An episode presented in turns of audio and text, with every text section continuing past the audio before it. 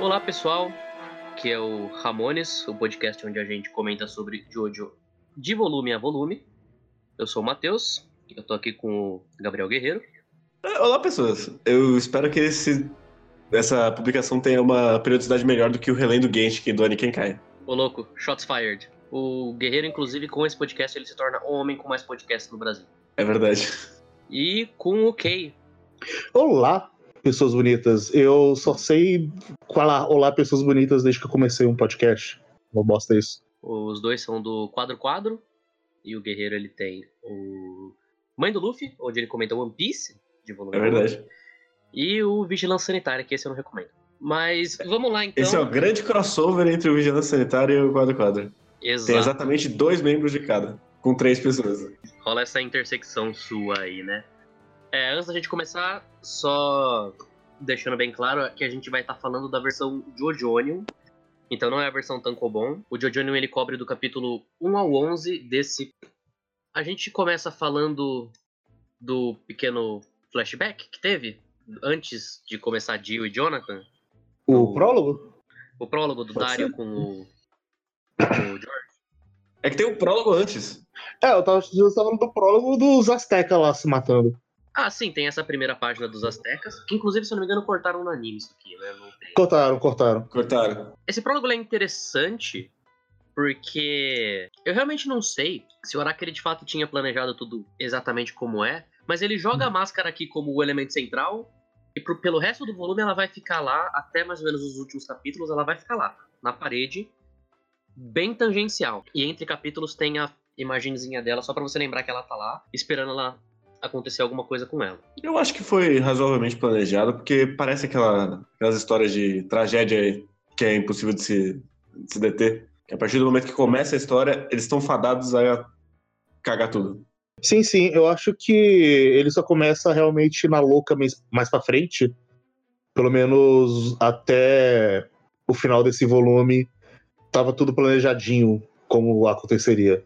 Pelo menos os pontos chaves. O Guerre- O Guerreiro mencionou que ele parece uma tragédia.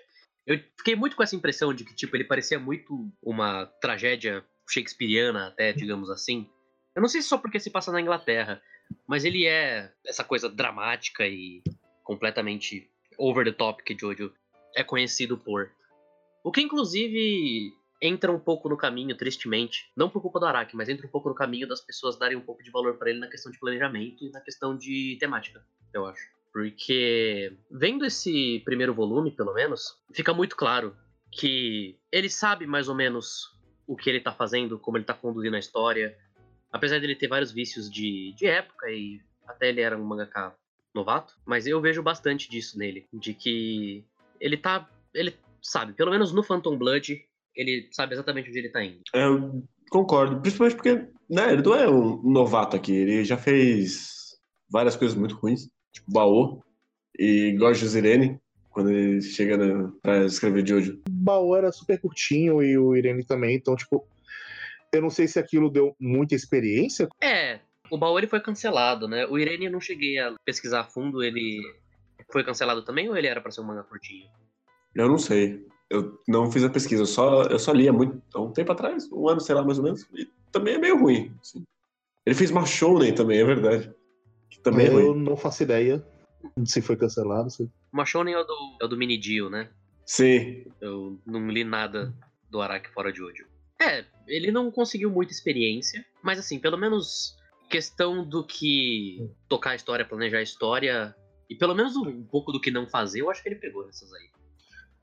Apesar do baú ser bastante parecido com o Jojo, em questão de estética É. e questão de. Assim, a Atmosfera? estética era gritando Hokuto Ken, basicamente. Sim. É uma coisa que eu acho interessante, porque basicamente o que a gente tá recortando aqui, o primeiro volume do Jojonion, ele é toda a parte antes do Battle Shonen de fato acontecer. Uhum. Ele é aquela parte que a galera fala, não, assiste tudo, assiste até o episódio 4, que aí no 5 fica bom. Eu, olhando aqui a- o toque da Jump na época que ele estreou, ele estreou na primeira edição de 87. Ele era um bagulho bastante diferente até. Que- que- que- é, já, já tinha Cavaleiros de 87? Não, né? Cavaleiros tinha. Cavaleiros estava no capítulo 51. O, ele é bastante similar a Cavaleiros em questão de. Eu diria que em questão de dramaticidade. Dá pra dizer Uma coisa- que é. sim. Uma coisa que tem muito, muito, muito nesse começo é cabelo esvoaçando. E esvoaçando assim, do nada. O cara tá parado e o cabelo dele tá. Eu gosto de uns que é igual o, o, o Gon quando ele vira Berserk, que tá claramente voando muito mais longe do que tem o cabelo, mas eu acho maravilhoso. Sim. Assim, uma. Aliás, uma coisa que eu, eu sentia é que o início de jogo ele, tem muito um aspecto de terror. Tem. Tem. No começo, ele é. Pelo menos nessa parte aqui, eu vejo ele mais como um, um dramão mesmo. Uma. É, eu sinto assim. O prólogo, ele começa com uma vibe um tanto de terror, aí depois ele vai pra novela, e quando o Jojo ele vai pra Londres, volta um pouquinho pra vibe mais terror. Volta tanto que até jumpscare Uhum. com gato nessa parte. É um momento muito bizarro, que é tipo, ah, o gato está comendo o filhote, meu Deus, como esse lugar é do mal. Sim. O Araki ele não é sutil. Se tem uma coisa que ele não é, e não é até hoje, é sutil. É, o Fatal Blood, é, ele grita tudo. Tudo que ele quer mostrar pra você, ele grita aquilo. Inclusive, o Jill, ele é a personificação do que você olha pra aquele cara, você sabe exatamente que ele é. O filho da puta chega tacando a carruagem no chão, dando um salto, chutando o cachorro. Eu risada como nesse momento, cara. cara de boa. Não importa quantas vezes eu passo por essa página, eu sempre dou risada quando eu vejo ele dando uma bica no Cara, é cachorro. muito boa. É muito boa. Porque é muito do nada, tipo, mesmo você já sabendo o que vai acontecer, é. Uma hora ele tá olhando o cachorro, na outra ele tá com o joelho na, no focinho do bicho. E é uma página grande, ela, ela co- cobre tipo 80% da página, o quadro. Mas eu, eu gosto como é muito dicotômico, ele é realmente uma dualidade. O Jill e o Jonathan são duas pessoas completamente diferentes. Você coloca o Jonathan aquele, ah, é, é, Jill, parabéns, prazer em conhecer você e tudo mais, vocês vão ser muito amigos. E chuta o cachorro. Sim. E eu, eu gosto muito porque fica muito claro, porque depois no final do volume ele tem, uma, tem os textinhos do Araki, que ele fala que basicamente ele queria desenhar o Jill, e aí ele precisava de um protagonista pra ajudar o Jill. E isso fica bastante claro. assim. Sim, e aí ele fez o Jonathan, Uhum. que é o exato oposto do Jill, porque ele queria fazer uma história de bem e mal. O que, inclusive, é uma coisa que eu sempre discordei e sempre discordarei das pessoas falarem que o Jonathan é um mau protagonista. Porque ele é muito bonzinho e muito chato, digamos assim. Porque, sabe, ele é bonzinho, sim.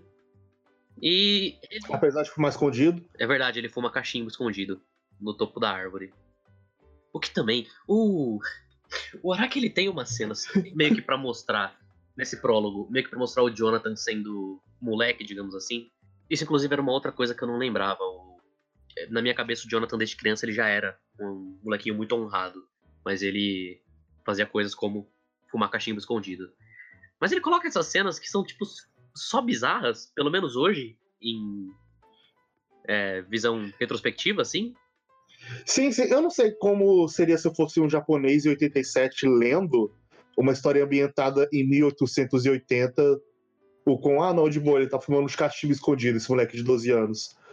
Ou se até mesmo na época eu falava, pera, que porra é essa? Considerando que o Jotaro fuma cigarro, eu acho que não, não é um problema muito grande no Japão, porque todo mundo fuma no Japão também. É, ele fuma porque ele é Yankee, né? Mas eu não sei se era um costume de crianças britânicas na- no século XIX fumar cachimbo. Eu também não sei. cara. Não estava lá. É, mas o. De fato. Mas eu acho o Jonathan, primeiro, eu acho que ele serve tematicamente, por ele ser o contraponto ao Dio. E segundo, que eu acho ele um personagem cativante. Por mais que ele não seja um, um Joseph da vida, ou um Johnny da vida, que é um personagem bem mais complexo, sabe, a simplicidade dele é muito charmosa, pra mim. Sim, eu, eu, eu gosto do Jonathan principalmente por dois, por dois motivos. O primeiro é contraste com todos os outros Joestars, que são um bando de pau no cu, todos eles, e cada um de um jeito. Sim. E ele é o cara íntegro que deu, deu origem à família de merda. É, E a outra coisa é que, tipo, não, não, não tem como você jogar essa história em 2019. Você tem que pensar que é uma história dos anos 80 ainda. Então, tem uns passos, assim, que, tipo, ah, hoje em dia é meio lugar comum, mas também ele é tão levado às últimas consequências, o quanto ele é bonzinho, que eu só acho muito engraçado. Sim. Sim, sim. É, cara, eu gosto muito da narração quando dá o time skip e eles estão jogando futebol.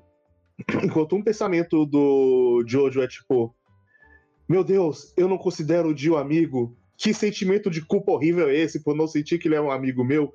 Eu não tenho provas de que ele queimou meu cachorro e deu um beijo na minha namorada. Mesmo ela tendo claramente falado isso. Caramba, eu sou uma má pessoa por não confiar nele. E o Dio só pensa: Cusão, filha da puta, quero zoar você. Vou roubar seu dinheiro e matar seu pai. É, é de fato. Grande. É, de fato, bastante. Bastante engraçado. Porque. Eu não sei. O Araki, ele de fato, assim, ele. Eu não sei como ele pegou tanta referência e tanta é, vibe de novelas, mas poucas coisas são mais novela, inclusive novelas de verdade, do que de hoje. Sabe? Sim, cara, é muito novelão. Ele é muito exagerado, sabe? O chinês, ele é chinês. Ele é muito chinês. Essa parte, inclusive, me lembrou muito o Mestre Kung Fu da Marvel, do, com o Shang-Chi, que também é tão brega quanto. E muito, muito bom. Recomendo. Quem gosta de Jojo provavelmente vai gostar dessa merda. Eu gosto também como, tipo, você percebe. O Araki ele faz o esforço e você sente que a vida do Jonathan, quando o Jill entra, ela fica uma merda absurda. É, é basicamente três capítulos só do Jonathan tomando no cu. Sabe? Inclusive, eu gosto muito da cartaz, que eu acho que, inclusive, é a melhor parte desse volume quando o Jonathan parece putaço, ele vai brigar com o Jill, e ele começa apanhando, mas quando ele começa a bater, ele fala: Não vou parar até você chorar. E o Jill chora. Eu gosto muito do Jill chorando. É muito bom. E eu, eu gosto muito também que essa é a cena que vai dar catarse de todo o resto da história, que é a cena que dos dois vem a máscara ativando. Uhum. Que eu acho que a gente falou no, no quadro quadro, ou não lembro, que era meio que do nada que ele descobria a máscara. Mas não, ele se deu o trabalho de colocar que os dois vêm da porra da máscara disparar. Sim, sim. Eu não lembro se a gente falou que foi do nada ou se a gente já teve isso. Não vou lembrar agora. Eu não lembro, porque muita gente na internet fala que, ah, nossa, que coincidência o, o Jonathan estudar justamente a máscara. Não, ele estudou a máscara porque ele viu a máscara caindo, disparando sozinho ali. Sim. Inclusive, eu fiquei me perguntando, indagando. Imagina uma história alternativa onde o Jill, ele não testou essa máscara em outra pessoa, falou, vou E matar o Jonathan direto. E o Jojo que é o vampiro. Eu pensei nisso também enquanto eu tava lendo. Pensou, bicho? O Jojo vira o vampiro e é a história do ponto de vista do Jill, quebrado e arrependido que ele transformou o cara em vampiro e o cara meio que tá puto com ele. Ah, a gente tem o Brandos Bizarre Adventure. É, tinha tinha, tinha vários, vários caminhos interessantes pra fazer. Podia também matar o dia naquele momento e aí as pessoas terem que lidar com a merda que ele fez liberando os vampiros. Tinha uns caminhos pra ele seguir que seriam interessantes também. E seria uma vibe bastante de história de terror mesmo, que é o cara pau no cu que acaba liberando a maldição e é o primeiro a morrer e fode o mundo inteiro. Uhum. É, teve vários caminhos e a gente caiu no caminho Drácula Shonen. E, mas uma coisa que eu gosto, uma página que, eu, que a gente não comentou, mas eu gosto muito, a gente- é a página do cachorro pegando fogo. É só maravilhoso. Como Ah, eles se dão o ele- trabalho de botar o cachorro pegando fogo por uma página inteira. Sim. Nossa, é muito visceral aquilo, cara. Ele, inclusive, ele joga o osso, com o perdão do, da trocadilho, ele joga o osso antes que o, é, o Jill tá conversando com o pai do Jonathan enquanto eles estão vendo o Jonathan brincar. E aí ele fala, ah, o Jojo que ensinou tudo que ele sabe. Ele consegue abrir portas, ele consegue até apagar pequenos incêndios com o corpo dele. Aí eu imagino que o Jill nessa Ah. hora ele deve ter pensado, ah tá, filho da puta, consegue sim. Assim, e grandes incêndios. E grande, sim. E eu gosto muito que isso é basicamente uma resposta ao Jonathan ter, ter batido nele. Ele fala: Ah, então é. Então eu vou matar seu cachorro, seu filho da puta. Você me deu um soco, vou queimar seu cachorro vivo. Sim. Eu confesso que me incomoda um pouco o fato de, tipo. a gente ter essa cena do, do Danny. A cena do Danny era basicamente a última coisa que a gente vai ver antes de ter o time skip. Porque basicamente o que a gente teve foi vários capítulos do Jonathan se fudendo e ficando super depressivo, e aí ele ia, ia encontrando pequenas, pequenos escapes na Irina e no Danny. E aí, tipo, foi embora a Irina, morreu o Danny, time skip, ele tá muito bem e brother do Jill, brother, entre aspas. Eu acho meio brusco isso. Eu acho que ele podia ter feito, sei lá, pelo menos uma paginazinha do Jill depois chegando e falando, ah, foi mal, bora ser brother, a gente vai morar na mesma casa. Ou algo do tipo. Mas não, antes disso tem uma página completamente deslocada do Jack the Ripper. Por quê? Sim. É só um foreshadow. O, o Araki ele pensou: vou colocar o Jack the Ripper nessa história, em algum momento. Cara, eu tô Vou fazendo uma história vitoriana. Tem que ter o Jack the Ripper. Não, não é possível não ter. Sim. E eu gosto que, tipo, ele chega e fala, ah, sete anos depois, o ano que o Jack Stripador tava espalhando terror pelas ruas. E nesse mesmo ano teve o Jonathan e o Jill. Muito como um fato paralelo. Jogando, jogando rugby. É. Que inclusive é uma excelente cena, eu devo dizer. Sim. Eu gosto muito do Jill recebendo o passe. É realmente maravilhoso. Faz nenhum sentido anatômico, mas foda-se. Ah, não, se você for cobrar sentido anatômico em Jojo, Já era. já era. Tem uma página que é quando o Jojo ele chega no, na Ogre Street, que ele tá com o corpo pelo menos, ou pelo menos a cabeça cinco vezes menor do que deveria ser. Pelo Nossa, eu, eu consegui prestar zero atenção na anatomia de personagens quando eu tava lendo. Eu só aceitei. Eu Inclusive- não prestei atenção de. é, essa é a primeira vez que vocês leem? É, essa- Não. Não? Acho que é a terceira vez. é, porque eu comecei pelo mangá Eu tô, também. tô indo pra segunda. Eu é, conheço bastante pessoas que, tipo, viram um anime e depois que foram ler o mangá, eles ficaram muito em choque. Aí eu fiquei com essa pequena curiosidade. Eu comecei pelo anime, mas eu já tinha lido o mangá. Também. É, eu comecei pelo mangá, aí eu fui pelo anime e eu fui ler o mangá de novo. Eu, hum, era realmente bem diferente, hein? Mas tem uma coisa que eu gosto muito em mangá nessa época, e Jojo tem muito, é carnificina desnecessária. Ele tem. Ele era surpreendentemente gore. Tipo, chega um ponto em que, que realmente só, o Araki ele estava fazendo aquilo porque ele gostava de desenhar uns membros decepados. Sim. Por quê? É, tipo, é muito bom que ele já abre com o flashback do, do Dario, com o cocheiro com uma estaca atravessada na boca e tudo vazando, é maravilhoso. Maravilhoso. Queria que shonen atuais fizessem mais gorzinho, saudades. Tá muito limpo hoje em dia. Era uma coisa que eu só me ative agora, quando eu fui ler, que, para eu pensar, eu não sei se foi onde eu li que estava traduzido meio estranho, mas estava basicamente falando, tipo, ah, o Dario controlou a carruagem com uma mulher qualquer que ele estava andando. Então ele estava Sim. traindo a esposa? Não é a Sim. esposa? Ah, Não, eu sempre achei que era a mãe do Dio ali. Não, era uma. De acordo aqui com a versão da Panini, é. Por puro acaso estava passando ali com uma moça que conhecia no bar. Que havia conhecido no bar. Então aquela não é a mãe do Dio. É, Ele só tava pulando a cerca. Eu tava pulando a cerca mesmo, era um filho da puta. Aí Foi pular a cerca, ele, opa, vou roubar os. vou abrir os dentes desse cara. Ô, você salvou minha vida, brother. Por enquanto. valeu aí. Mas aí depois a gente tem o momento do, do Jonathan cortando o dedo pra testar a máscara, pra mostrar de novo, falar, ó, a máscara, hein? Não esquece dela, ela vai ser importante. Outros momentos que eu gosto também, isso antes de dar o time skip, é a luta de boxe. Acho bem da hora a luta de boxe. Sim, muito boa, que ele se dá o trabalho de enfiar o dedo no olho. Sim, É pra Do- mostrar do o Jim sendo filho da puta em todos os momentos. ele é muito filho da puta, ele quase cega o moleque, e aí no final ele ainda fala: Ah, galera, é, se vocês quiserem, eu ensino pra vocês a minha técnica de defesa. Olha, eu tenho um fogo de artifício, mas não ensina nada pro Jojo, não. Ele é cuzão. É muito tipo: Eu deixo vocês brincarem com o meu brinquedo, mas não ele. Porque o Joe ele paga de. bom. Ele paga de fodão e tal, mas ele era bastante. O plano dele era basicamente fazer bullying com o moleque. Sim, é, o Sim. plano dele é, eu vou fazer bullying com ele porque ele vai ficar tão bolado que não vai querer mais a riqueza da família. É, tipo, não, não faz muito sentido ele falar, ah, não, vou ser escolhido porque o Jojo vai ficar muito bolado, vai ficar tristão, deprimido. Sim. Não vou. E um. Mas uma coisa é que, mudando de assunto, que o Araki ele não consegue botar chapéu no- nos personagens, né? Não. É, é muito impressionante. Ele consegue botar em um, que é no Speedwagon, só. Sim. Isso vai ficar muito pior, inclusive, na parte 2.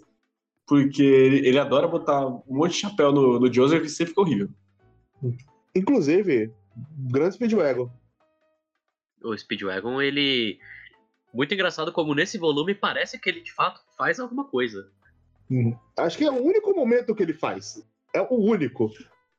Não, pô, ele, ele, ele dá o start na parte 2 quase morrendo. Quase morrendo.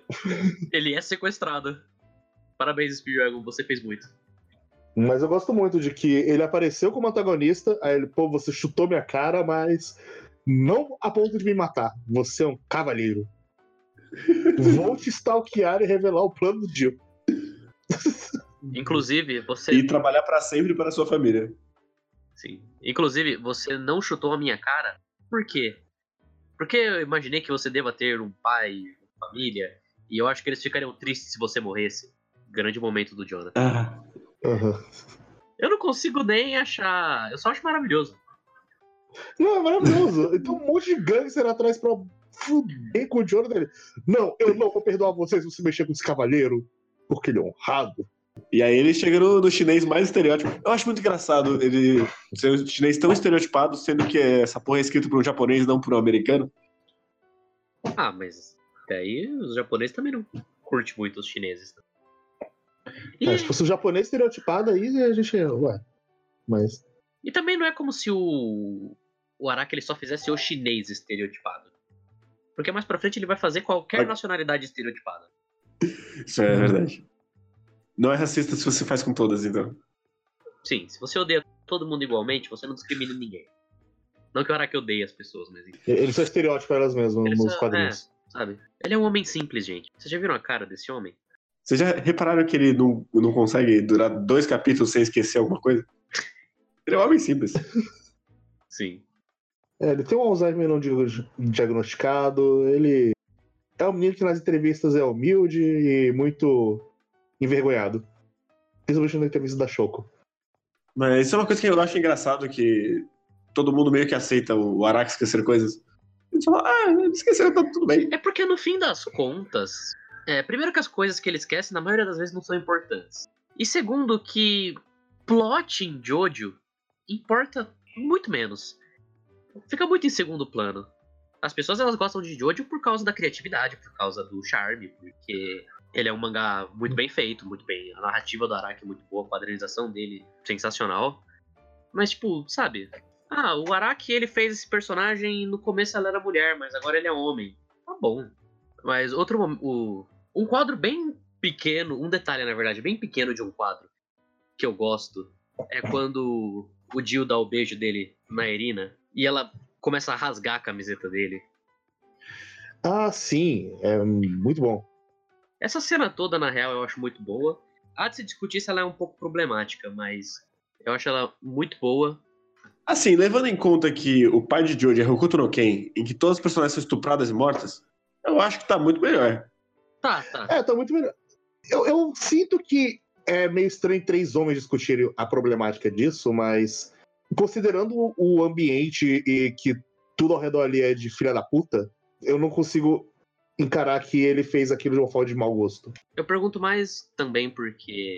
Na minha, na minha cabeça era uma cena um pouco mais é, gratuita, digamos assim.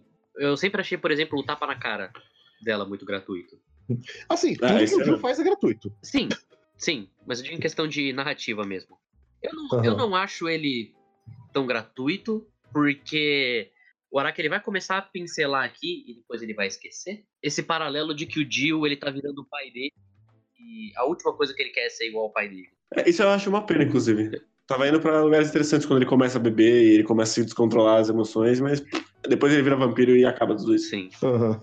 Mas o que eu gosto também é o. Eu não sei, eu só acho realmente, tipo, um admirável e repulsivo o nível de perseguição que o Dio faz. E eu gosto que o Araki ele constrói até um pouco é, esse momento pra ele ser o momento em que o Dio realmente vai ficar muito puto. Ele realmente vai só deixar de ser ele por um momento pra ele descer a porrada no Dio. Que ele faz lá as ceninhas deles nadando, tem a ceninha da árvore, que é super brega, mas é meio fofinho até. Ah, eu acho uma- um bom momento pra estabelecer melhor do que Phantom do que o Battle Tennis, por exemplo. O Battle Tennis não tem estabelecimento quase nenhum. Então, Não, sim, sim, Só- sim. só por- mas.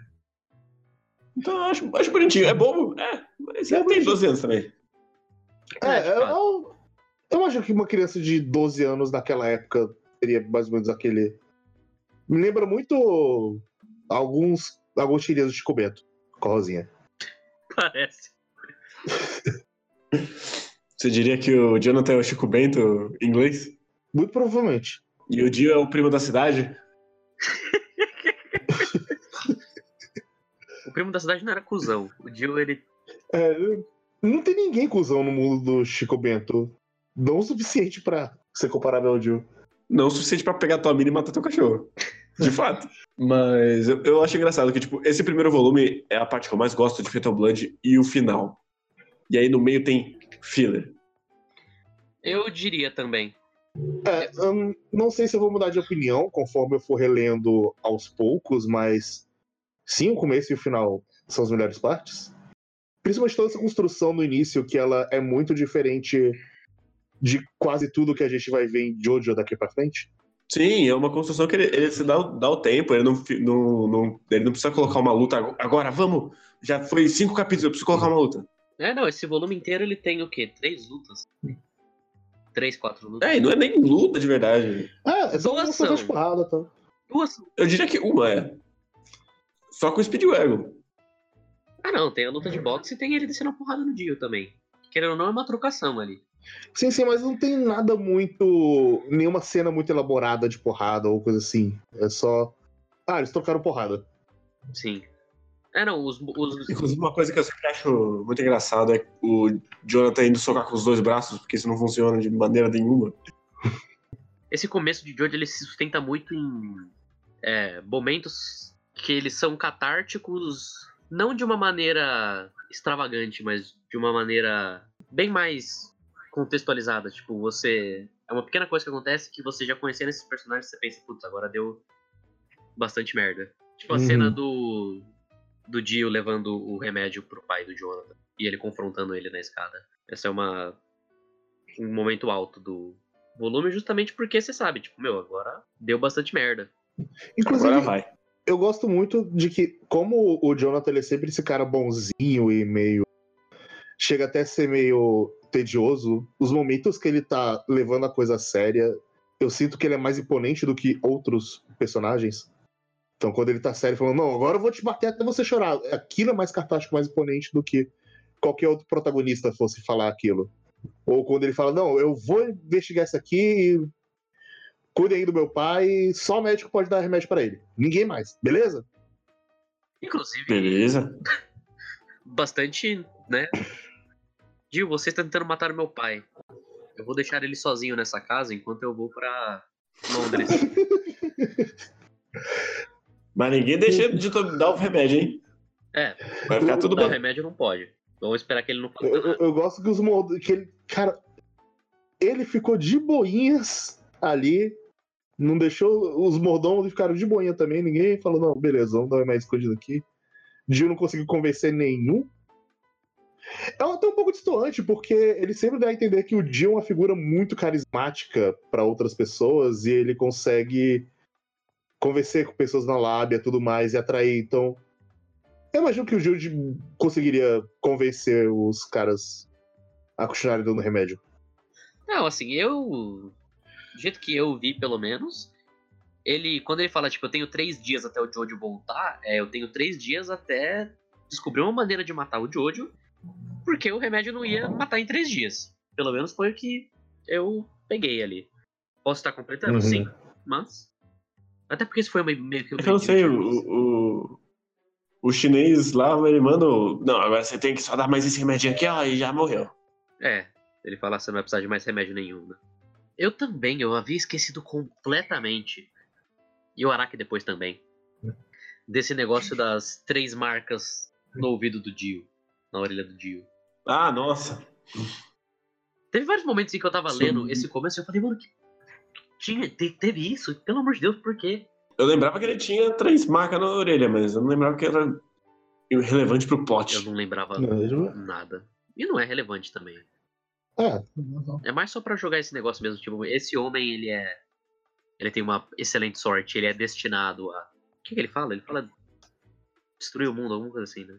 Mas uma coisa que eu sempre, eu sempre lembro nesse começo é esse chapeuzinho do Speedwagon, que tem a, a lâmina.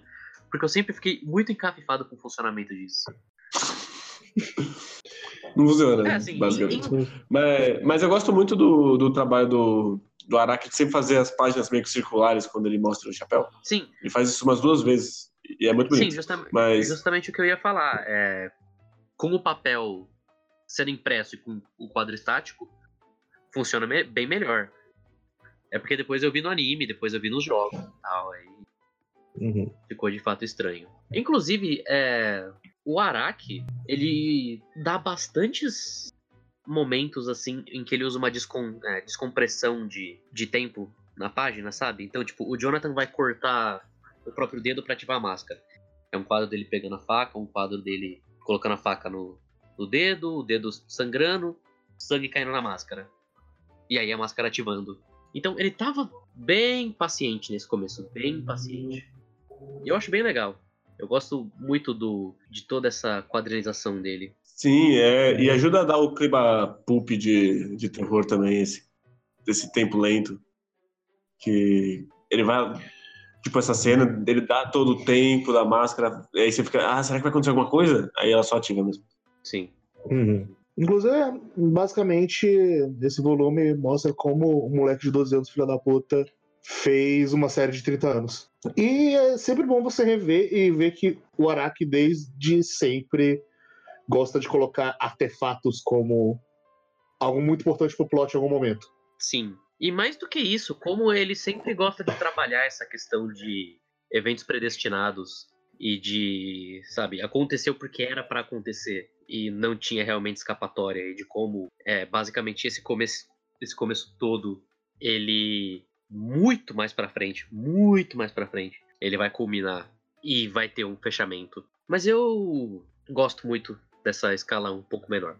Eu confesso que eu tava, eu tava bastante desacostumado a ver Jojo em pequena escala, assim. Sim, é gostoso de ler. Eu acho que eu tava relendo a parte 6 há pouco tempo atrás e reler o início da parte 1 é tão mais rápido e tão mais boa. Porque é muita coisa acontecendo. E tem essa questão da quadrinização dele ser muito ligeira. Muito ligeira. Por mais que ele use que bastantes páginas sejam. tenham pelo menos 4, 5, 6 quadros, ele toma bastante tempo pra cenário. E tem várias páginas que são um personagem olhando pra um lado e aí ele olha pra cima. E aí ele começa a pensar. Então, por mais que ele tenha essa lentidão descompensada dele, passa bastante rápido. Porque é bastante gostoso. Eu sempre, sempre vou defender Phantom Blood por ele ser super enxuto e muito gostoso. Eu achei ele uma parte muito legal. Sim, eu tô folheando aqui outra cena que eu gosto muito e que também agora é o vampiro fritando no sol. Sim, que ele Que ele- corta o dedo, São né? vários momentos dele começa a fritar e sobe a cara dele e ele cai. Bom. É, antes disso, tem o momento que o Dio corta a mão dele. Aí a mão dele com o dedo caindo, ele dando um murro na parede, a parede indo um pouco pra trás, e aí o outro quadro que é a parede toda arregaçada. Aí arregaça a mão dele e ele não tá nem aí. Sim. É, mas é, eu realmente concordo com você de, tipo, a parte 1 é um gosto adquirido por mim, porque eu lembro que quando eu tinha lido pela primeira vez eu não tinha gostado muito, e olhando em retrospecto, quanto mais eu releio a parte 1, mais eu consigo apreciar ela. Uhum. Ah, Eu vou dizer que, como eu vi pelo anime, eu já gostava dela desde a primeira vez. Eu gostei muito mais depois que eu fui pra parte 2, mas a parte 1 eu já gostei bastante. Mesmo ela sendo a parte menos bizarra de Jojo, ela ainda tem todo esse charme que é basicamente o que define a série desde esse começo. Sim, assim, ela ainda tem coisas bizarras. Ele ainda Não, sim, tenta. claro. Principalmente que ele mexe muito com o grotesco. Hum, Principalmente nesse primeiro volume, ele encara muito o bizarro como uma coisa grotesca. Então ele vai gostar bastante o Dani pegando fogo. No prólogo era uma coisa meio grotesca também. Um dos meus quadros favoritos desse primeiro volume é um dos meus momentos favoritos, na real, justamente por causa da quadrinização do Araki. É quando o Dio ele usa a máscara no mendigo. Aí ele fala, ah, ele morreu mesmo, foda-se. Aí ele tá se virando. E aí são, ó, oito quadros do Dio se virando, enquanto no fundo o cara levanta. E aí tem um quadro do cara com a máscara muito creepy, tipo, meio que segurando Hum. ele em volta. Isso é uma cena Inclusive, a máscara em si é um design maravilhoso. muito boa. Uhum. Eu gosto dos dentinhos de vampiro que ela tem. Sim. Eu, eu gosto que ela não é simétrica. Ela tem uma. Ela retorce pra um lado, Uhum. que depois vai render o chifrezinho. É, Tem algo a mais que vocês querem comentar desse primeiro volume? É... Não, eu, eu gosto do cliffhanger que ele deixa, mesmo tecnicamente não sendo o volume original. É, isso. O Jojo ele deixa um ótimo cliffhanger. Isso é uma coisa que eu tava pensando Uhum. também, porque o Jojonion ele fecha em 11 capítulos, enquanto os outros tem tipo 16. E ele fecha no exato momento em que Jojo vira daria a virada pra ser um mangá de shonen. Eu não sei se foi proposital isso por parte da, da editora japonesa, mas Provavelmente foi.